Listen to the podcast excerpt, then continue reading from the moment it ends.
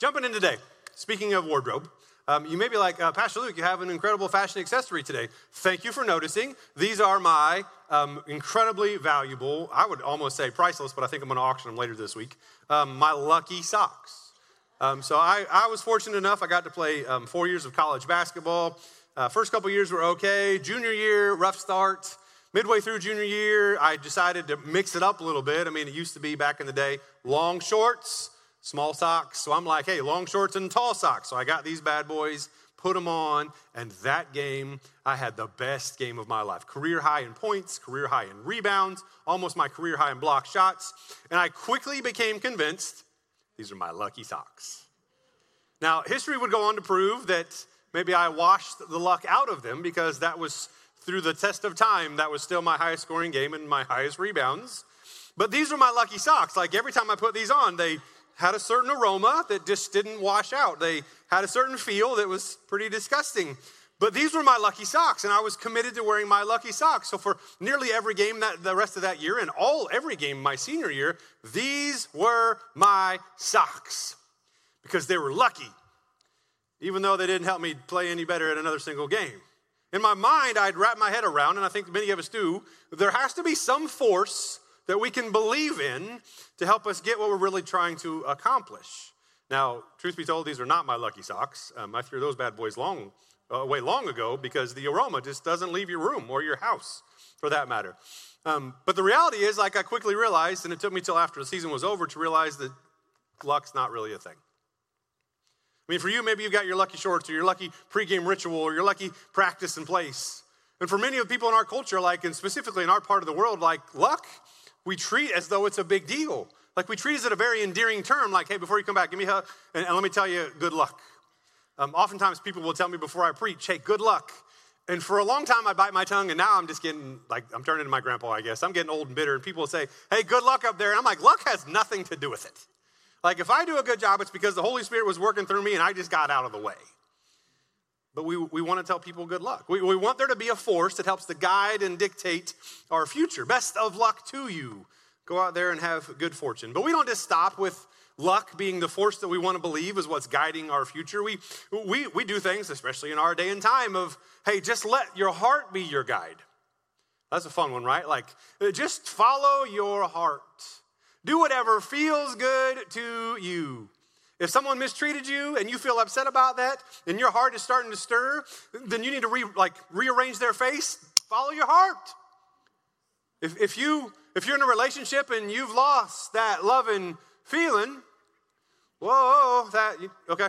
If you've lost the loving feeling, then your heart would say what? You need to drop that zero and go find you a hero. Like just follow your heart and do what feels good. Let your feelings be your guide. Let them, your emotions order your steps and just follow your heart. For, for much of the world, there, there's a force that some people put their trust in to let karma be their guide.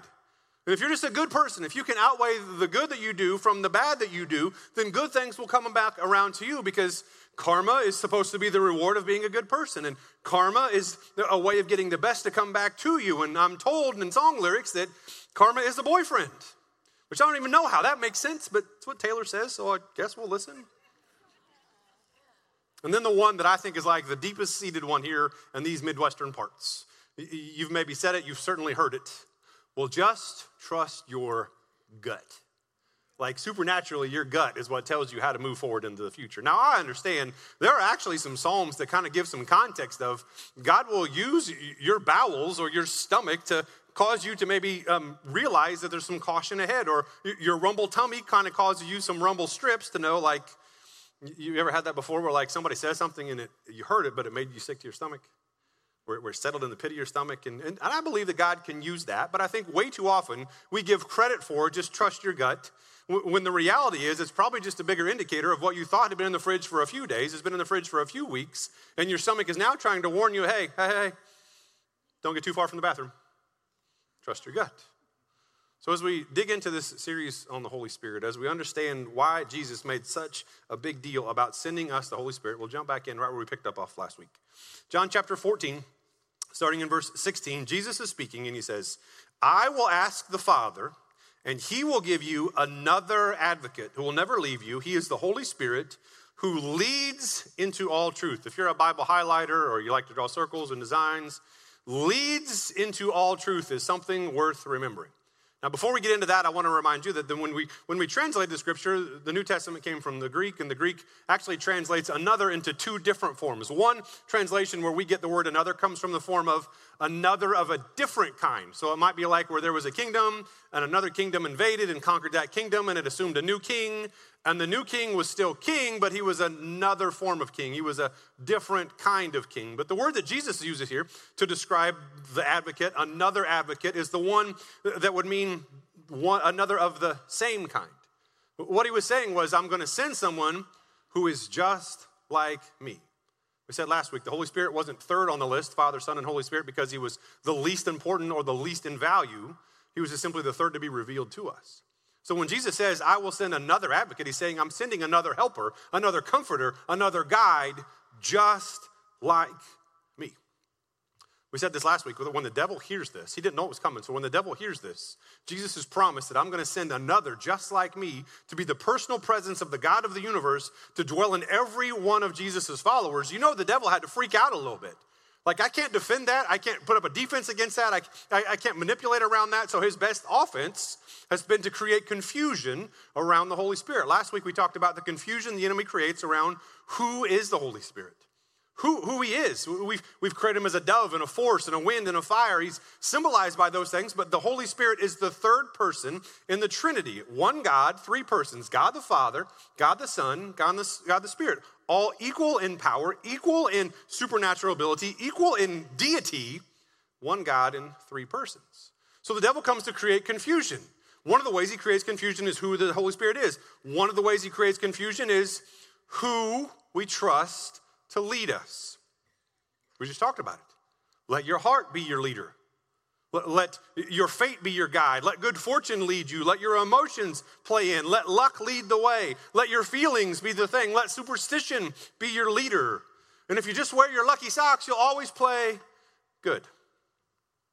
But the same God who through his breath placed the stars in the cosmos, the same God who says he created us in his image and likeness, the same God who knows the hairs, how many on each of our heads, he wants to personally lead you and me into all truth. I got to thinking about this this week, and I saw a couple examples that reminded me. Have you ever seen somebody like it's really big on Facebook? Somebody will record a video of themselves in a generic form to say, Hey, I just want to personally invite you. There's nothing personal about that, is it? Like they recorded it in front of a camera, maybe a camera operator, and try to make it sound like I've texted you individually. Dear Billy, hey Dave, made it personal. See, God wants to make it personal, personal.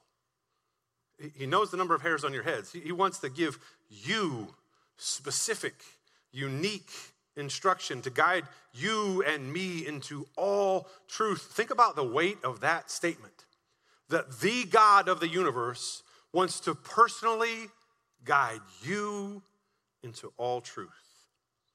Last, last weekend, we looked at one of the reasons the Holy Spirit came was to convict us. Uh, not convict us and you have been found guilty, you have been sentenced, now you're about to be punished. No, he wants to convict us, which we understand means to convince us. The Holy Spirit came to convince us. If you turn to John chapter 16 and verse 8, Jesus reminds us of this. He says, And when he, when the Holy Spirit comes, he will convict the world of its sin and of God's righteousness and of the coming judgment. Remember, we said that the world wants to believe if I just do more good than bad, I'll make the cut. I'll pass God's judgment. If I do more good things, if I'm a relatively good person, if I'm better than most people, then I should make the cut. But the Holy Spirit came to convict us, to convince us, to teach us the expectation, the qualification for the presence of the Lord is perfection. And I am nowhere near that. So I need Jesus. It was a conviction of condemnation. It was a conviction of, listen, we missed the mark. But God loved you so much, He made another way. And that through Jesus, we can be saved. We can be found in right standing with God. He came to convict us of our right standing with God. And when I know who I am and whose I am in right standing with the God of the universe, then He came to convict us of the judgment that the enemy no longer has power and authority over my life, that the enemy has been defeated. And through Christ, I'm a new creation, an heir to the throne. And the enemy no longer has power over me.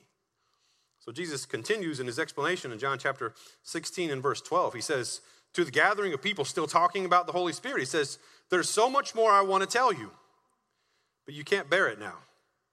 When the Spirit of truth comes, he will guide you into all truth. This is a different setting, but he's saying the same thing. He will guide you into all truth. He will not speak on his own, but he will tell you what he has heard. He will tell you about the future, which is a great lesson in the process of discipleship. Jesus could have been like, hey, everybody gather around. This is it. It's near the end. I'm about to go away. And there is a whole bunch of stuff that you have not yet figured out. So I'm going to tell you everything you need to know. Be prepared to take some good notes. This is going to be overwhelming, but you got this. Put your listening ears on. And then for the next, I don't know, week, month, year, he unloads all of the truths that every disciple needed to hear. He could have. He could when you accept Jesus as Savior. He could that very night as you go to sleep, just like the Matrix. He plugs in and downloads everything that you would ever need to know. And then you wake up the next morning fully illuminated with the truth of the Lord. He could. But he says he can't. And he can't wasn't because he wasn't prepared. He, he couldn't do it because it was something that was limited on his part. The limitation was we couldn't handle it. The limitation was even though the disciples had spent three years walking with him every single day, they couldn't handle all, hearing all the things they needed to hear and all the truth that was yet to be revealed and all the understanding that they needed to be able to apply in their life. We are the limitation. We can only take so much at a time. There's no chance we could handle all of that. So Jesus says, you, you can't bear it now, not as an insult of our intelligence, but as an understanding of the process of transformation is to learn and take a step and learn and take a step and learn and take a step. And maybe we mess it up, and God's got grace for that. So we learn from our mistake and we take a step. It's, it's this unraveling, this unveiling, it's this, this pouring it all out into bite sized pieces that we can understand the truth. I'm sending the Spirit of truth to you. And when He comes, then He'll start to explain, then He'll start to teach, then He'll start to guide you to continue to grow in your understanding. Now, I fully understand this, and I get this, and I've had lots of counseling sessions around this. How much easier would living the Christian life be if we just got up in the morning and we received a text from Yahweh? Here is today's to do list. That would be so easy, right? Like we could just get up. Here's God's personalized text message to me. I'm going to start my day at 6:45. God, are you crazy? It's my day off. Okay, I get it. I'll sacrifice for the kingdom. And then here's the seven or eight things that I need to accomplish in the day. I always used to joke with young people, wouldn't it be great if you walk outside first thing in the morning and written in the clouds is, is a message that you can only interpret? No one else. They could see it, but they didn't know what it meant. But to you, you could understand here is what's on your document today.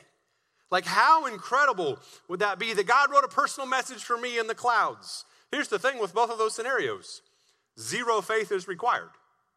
And really, we've just become robots who are fulfilling our commands. And that's not God's means of operation. Instead, Jesus sends his Holy Spirit, and he is my personal guide. You can't understand all the truth now. You can't bear to hear everything I have for you today, but as you continue to walk with me, I'll send the Spirit to you. It's good that I go because he will guide you personally.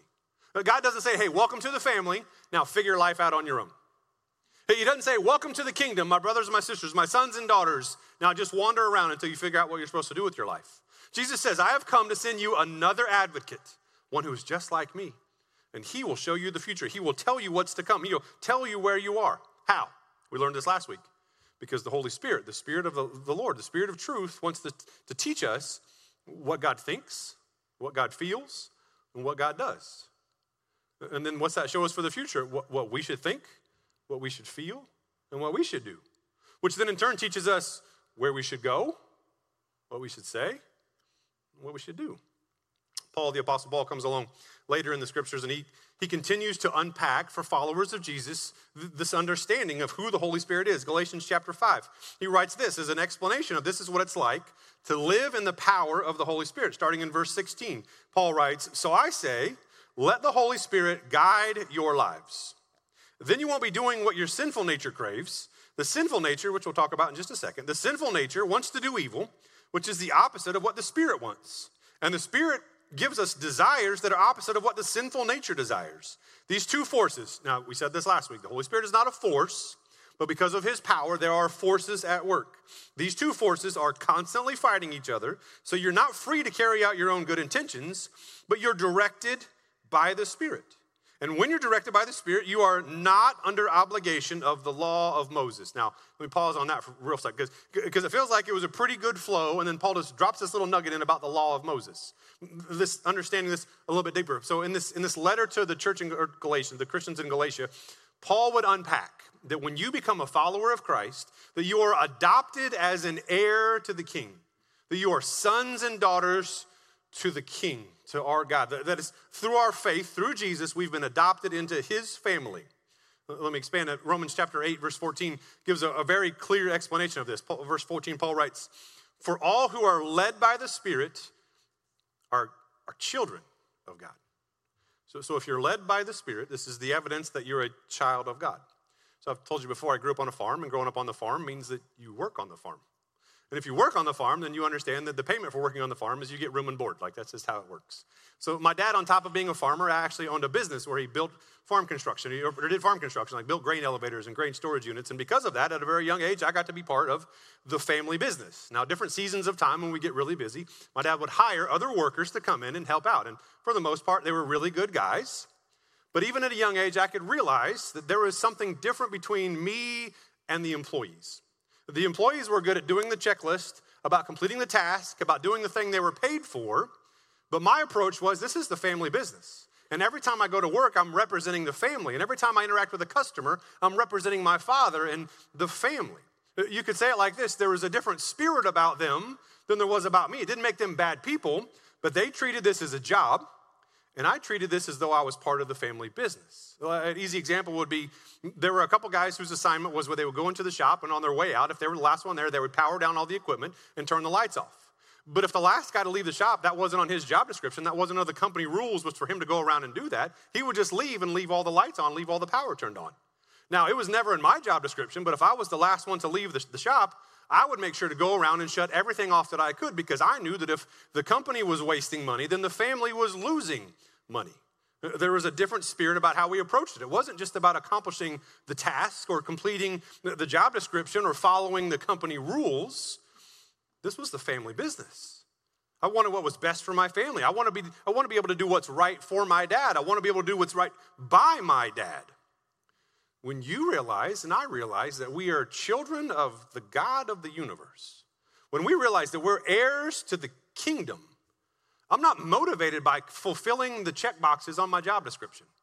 When I realize that the Abba Father, that God is my Father, that I am a child of God Almighty, I'm not motivated by, hey, follow the company rules.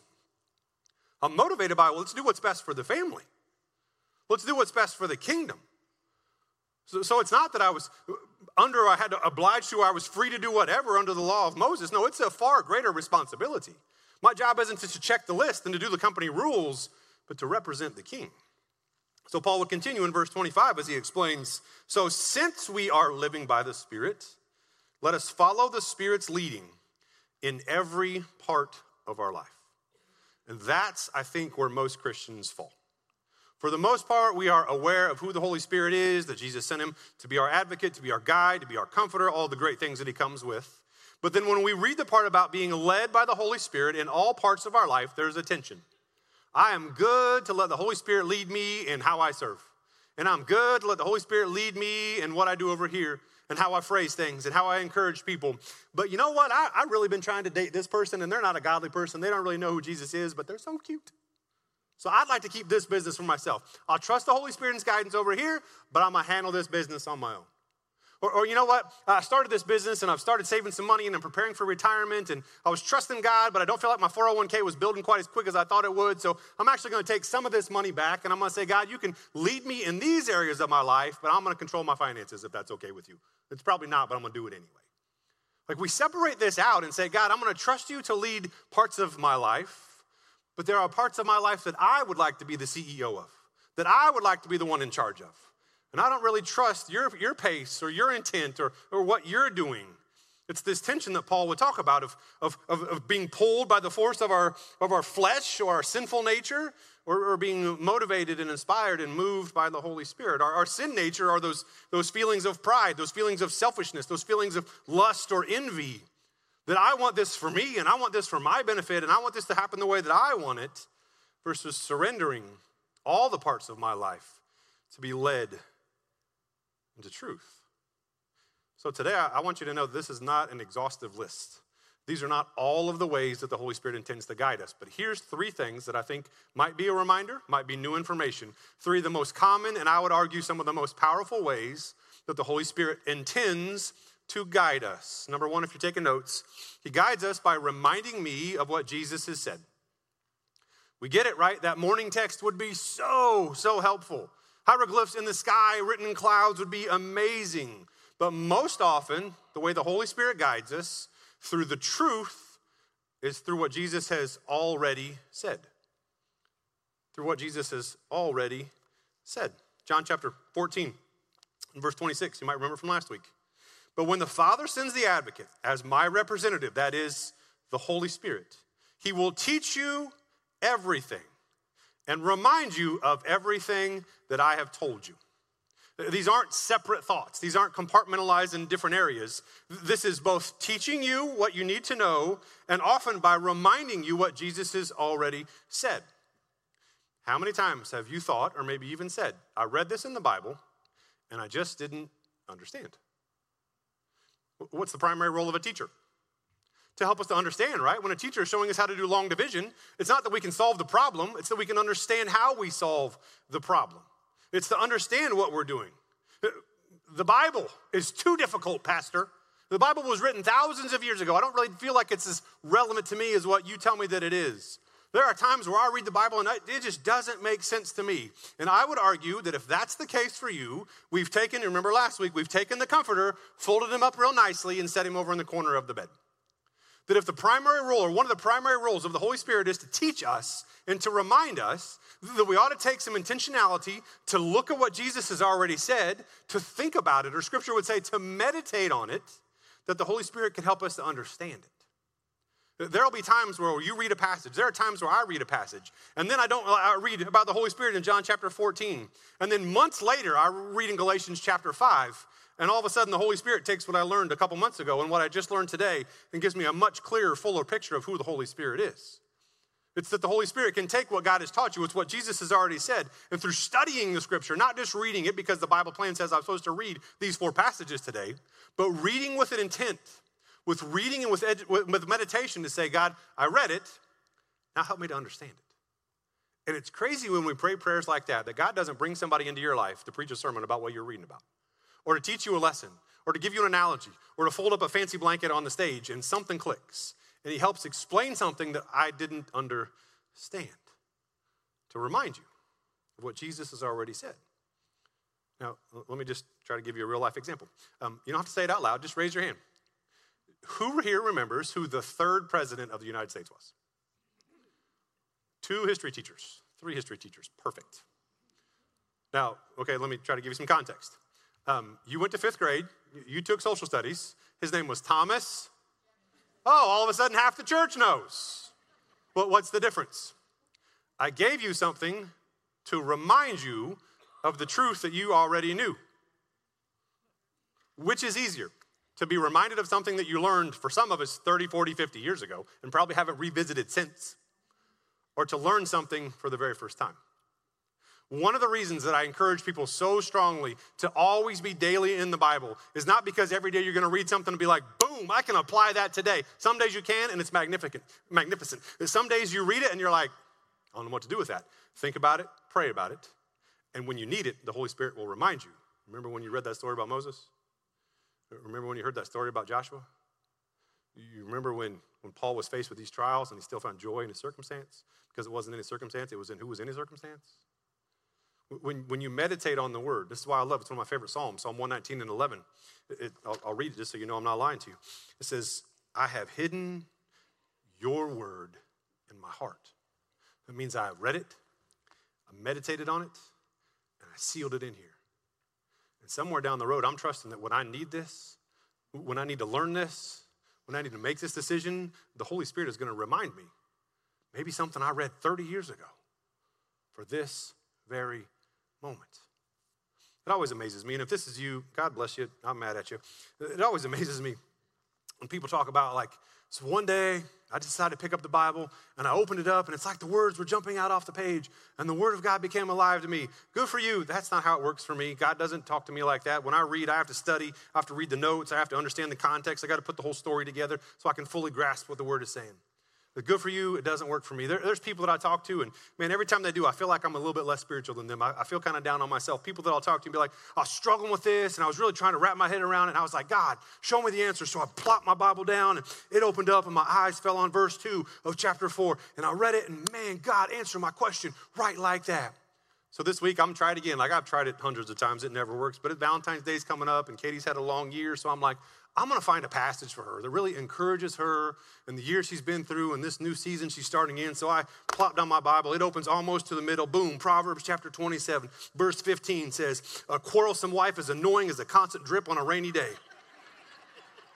I'm like, well, we'll see how this goes. See how good my Valentine's Day is. Don't overlook this. Don't underestimate this. Jesus sends his Holy Spirit to remind us of what Jesus has already told us.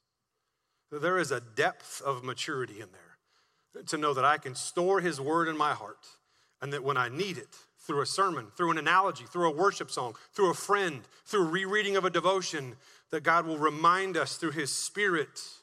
So I've hidden my word that He can guide my path. Number two, He will guide us with peace of mind and heart. And I wish I could camp out here for a minute, but I'm just going to touch on it and skim on and we'll move past it. Yes, the choices of our day would be so much easier if we got that text from Yahweh in the morning. Hey, sweetheart, daughter, princess, whatever God calls you, prince maybe, hopefully. Hey, I'm, I'm so sorry. You only got four hours of sleep last night with your toddler up screaming all night long. Like, but hey, we can still redeem the day. Here's the three things on your agenda. If you do this, it's still going to be a great day. And I say that jokingly, but I, I can't tell you the number of times I've had conversations with people that I believe to be very mature in their faith who would say things like, I'm just waiting for God to tell me what to do next. Like, I'm gonna sit back on my hands and just watch and I'm not taking away from, sometimes the Holy Spirit will, in fact, prompt you, nudge you, speak to you very specifically about something to do or to say or to give. Sometimes the Holy Spirit is very specific in the nudge to, do, to not do something, to step away from something, to, to quit doing something, to rest from something, or in my case, often to shut up and stop speaking. But the Holy Spirit sometimes gives you the nudge, gives you the command but more often than not, if I was to reflect on the number of times in my life where I've been confident this was a guidance through, through the guidance of the Holy Spirit in my life, it wasn't through an audible voice from the heavenlies that spoke to me. It was through understanding that this is what God has already said. And as I step out in faith to do it, I feel a peace about it. I'll give you a real life example. I sit right there every Sunday morning during worship before I preach. And every Sunday morning, I consider running to the bathroom to throw up because I get real nervous about coming up here and misrepresenting our Savior to you. I get real nervous about standing in front of people. I'm the kid, I think I've told you before, who used to fake sickness on speech days in high school.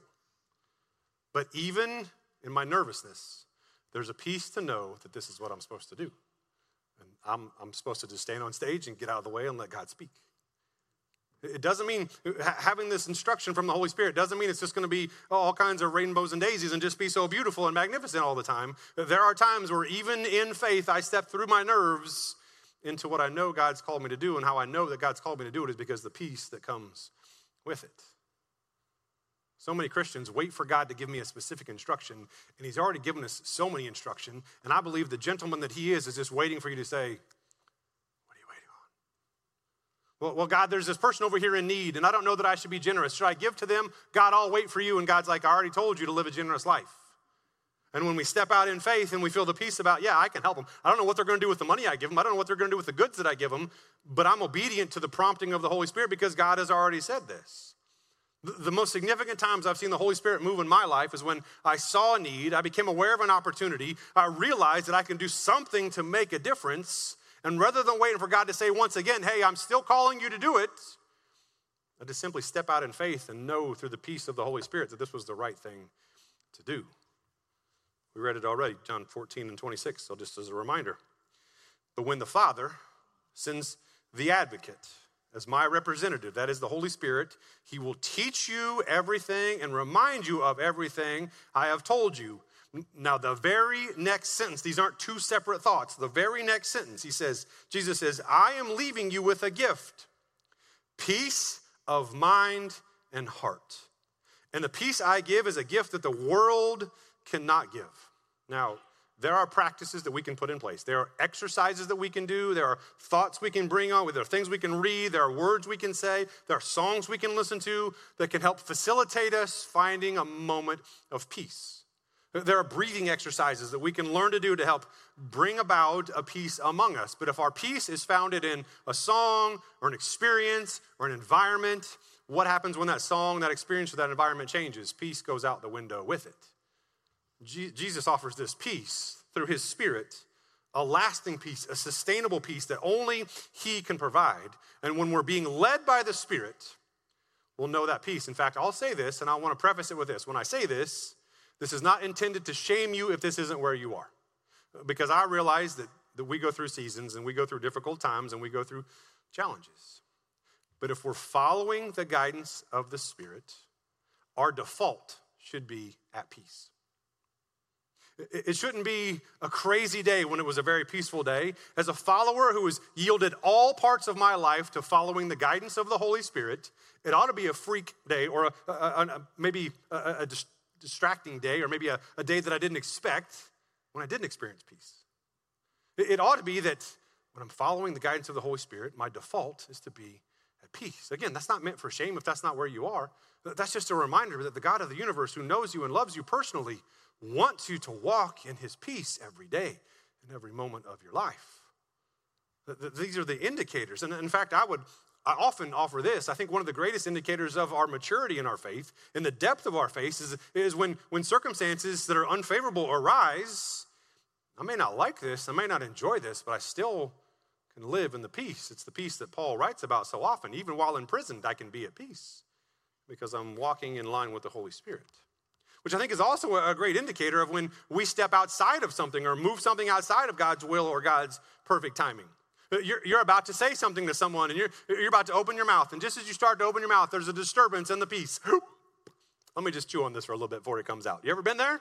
Uh, I'm often there on the backside of it. I wish I would have listened to that little voice that was telling me to be quiet. Or maybe for you, it's, it's the Holy Spirit checking you of, hey, I know you're really angry right now, but before you say something, walk away. No, we're going to settle this right now. No, it's, it's time to walk away. That thing you're about to say, it might be accurate, it might be truthful, but it's going to be hurtful and it's going to be received in a way, make it real. You might have your very own prodigal son. And you know that there is truth that you need to share with them. But it might not be the right time for you to share it. And if you start to just push through with, I got to share this with them, they might put up their defenses and you push right through that wall, right past the peace, and it gets messy and you start a fight. It's the right thing, maybe not the right time. But you might have a coworker who you know they need to hear this. I have got the truth that they need to hear, and their life is just falling apart. They need me to weigh in and give this to them. You might be true, it might be the right time to do it, but your heart has become so hardened to them, your approach is going to be way off. And the Holy Spirit says, Whoa, whoa, whoa. You might be about to sign that document. And just as you pick up the pen and you start to write your name on there, you get a real quick, like, Ooh, what was that? It's not the Holy Spirit being weird. That's God's reminder of, let me just spend a little bit more time praying about this. Let me spend a little more time researching this. Let me spend a little bit more time investigating this. Because the absence of peace in this situation might be God's way of indicating to you this isn't something you do. And let me just create a little tension in here. It doesn't mean that if, if you don't feel the peace of the Holy Spirit, that it's really leading you necessarily towards sin. It doesn't necessarily mean that it's leading you towards something that's completely wrong. But sometimes it's simply a redirecting of God's timing or redirecting of the approach that God would have you to take. One of my favorite examples of this is in Acts chapter 16. So, Paul, as we know, Paul was a missionary. He wrote so many letters to start the churches that we understand in the first century. Paul was traveling around as a missionary. What do missionaries do? They, they preach the gospel. And this is after Jesus has ascended into heaven, which means it's after the instruction Jesus gives in Matthew 18, which was real simple go and make disciples of all the nations. We get that, right? All the all means all. He says, go and make disciples of all the nations. So Acts chapter 16, Luke tells us, he says, next, Paul and Silas traveled through the area, uh, Phrygia and Galatia, because the Holy Spirit prevented them from preaching. Wait, what? We're supposed to preach the gospel into all the world, into all the nations. But the Holy Spirit prevented them from preaching the word in the province of Asia at that time. Jesus gave the directive go and preach the gospel in all the nations, go and make disciple in all of the world. Now, I'll be real honest, immature Luke, we're getting that close to this province in Asia, and I feel a calling to go and to preach the gospel. Hey, look how close we are, guys. We're going over here. We would have pushed right through that peace and just called it obstacles of the enemy. We would have pushed right through it and tried to accomplish my will instead of listening to the guidance of the Holy Spirit. But Paul, being obedient to be guided by the Holy Spirit, knew we were not supposed to go over there yet. He didn't know why. Was it a different time he would come? Was it Peter and a different group of people would go and have more success than Paul ever would? Was it something different? He doesn't tell us, but what we know is because he was in step with the Holy Spirit, he knew this wasn't the time to make it happen. God gives us this peace. Jesus says this peace is a gift that the world can't provide. And sometimes this peace is jumping in today. Speaking of wardrobe, um, you may be like, uh, Pastor Luke, you have an incredible fashion accessory today. Thank you for noticing. These are my um, incredibly valuable, I would almost say priceless, but I think I'm going to auction them later this week, um, my lucky socks. Um, so I, I, was fortunate enough, I got to play um, four years of college basketball. Uh, first couple years were okay. Junior year, rough start. Midway through junior year, I decided to mix it up a little bit. I mean, it used to be back in the day long shorts, small socks. So I'm like, hey, long shorts and tall socks. So I got these bad boys, put them on, and that game, I had the best game of my life. Career high in points, career high in rebounds, almost my career high in block shots. And I quickly became convinced these are my lucky socks. Now, history would go on to prove that Maybe I washed the luck out of them because that was through the test of time, that was still my highest scoring game and my highest rebounds. But these were my lucky socks. Like every time I put these on, they had a certain aroma that just didn't wash out. They had a certain feel that was pretty disgusting.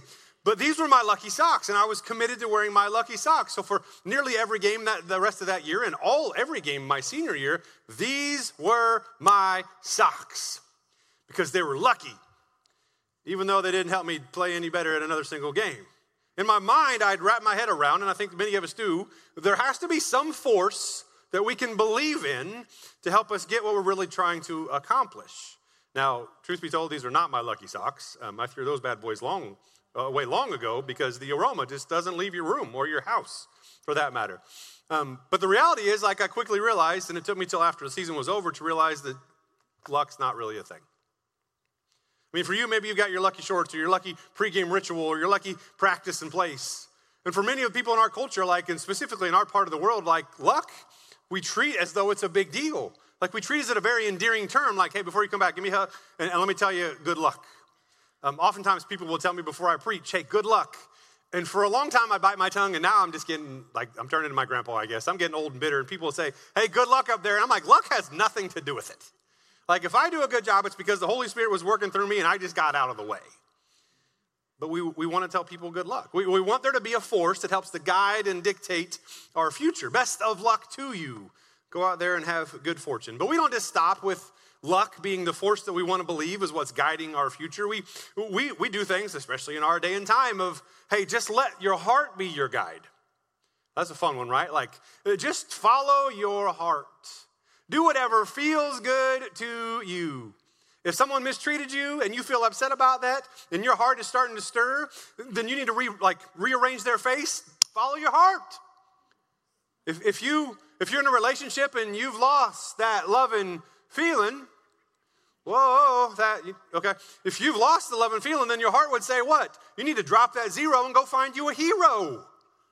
Like, just follow your heart and do what feels good. Let your feelings be your guide. Let them, your emotions order your steps and just follow your heart. For, for much of the world, there, there's a force that some people put their trust in to let karma be their guide. And if you're just a good person, if you can outweigh the good that you do from the bad that you do, then good things will come back around to you because Karma is supposed to be the reward of being a good person, and karma is a way of getting the best to come back to you. And I'm told in song lyrics that karma is a boyfriend, which I don't even know how that makes sense, but it's what Taylor says, so I guess we'll listen. And then the one that I think is like the deepest seated one here in these Midwestern parts. You've maybe said it, you've certainly heard it. Well, just trust your gut.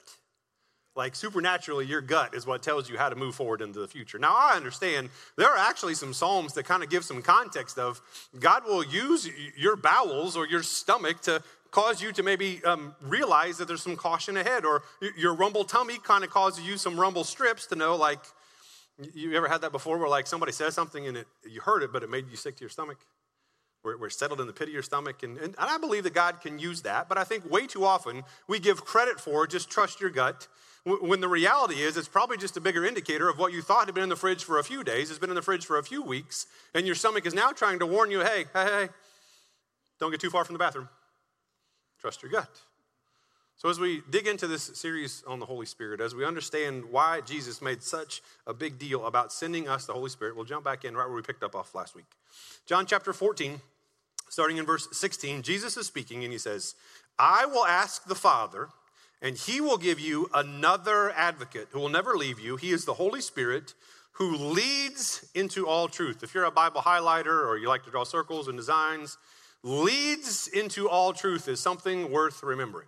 Now, before we get into that, I want to remind you that when we, when we translate the scripture, the New Testament came from the Greek, and the Greek actually translates another into two different forms. One translation where we get the word another comes from the form of another of a different kind. So it might be like where there was a kingdom, and another kingdom invaded and conquered that kingdom, and it assumed a new king, and the new king was still king, but he was another form of king. He was a different kind of king. But the word that Jesus uses here to describe the advocate, another advocate, is the one that would mean one, another of the same kind. What he was saying was, I'm going to send someone who is just like me. We said last week the Holy Spirit wasn't third on the list, Father, Son, and Holy Spirit, because he was the least important or the least in value. He was just simply the third to be revealed to us. So when Jesus says, I will send another advocate, he's saying, I'm sending another helper, another comforter, another guide, just like me. We said this last week when the devil hears this, he didn't know it was coming. So when the devil hears this, Jesus has promised that I'm going to send another just like me to be the personal presence of the God of the universe to dwell in every one of Jesus' followers. You know, the devil had to freak out a little bit. Like, I can't defend that. I can't put up a defense against that. I, I, I, can't manipulate around that. So, his best offense has been to create confusion around the Holy Spirit. Last week, we talked about the confusion the enemy creates around who is the Holy Spirit who, who he is. We've, we've created him as a dove and a force and a wind and a fire. He's symbolized by those things, but the Holy Spirit is the third person in the Trinity. One God, three persons God the Father, God the Son, God the, God the Spirit. All equal in power, equal in supernatural ability, equal in deity. One God in three persons. So the devil comes to create confusion. One of the ways he creates confusion is who the Holy Spirit is. One of the ways he creates confusion is who we trust to lead us. We just talked about it. Let your heart be your leader. Let, let, your fate be your guide. Let good fortune lead you. Let your emotions play in. Let luck lead the way. Let your feelings be the thing. Let superstition be your leader. And if you just wear your lucky socks, you'll always play good.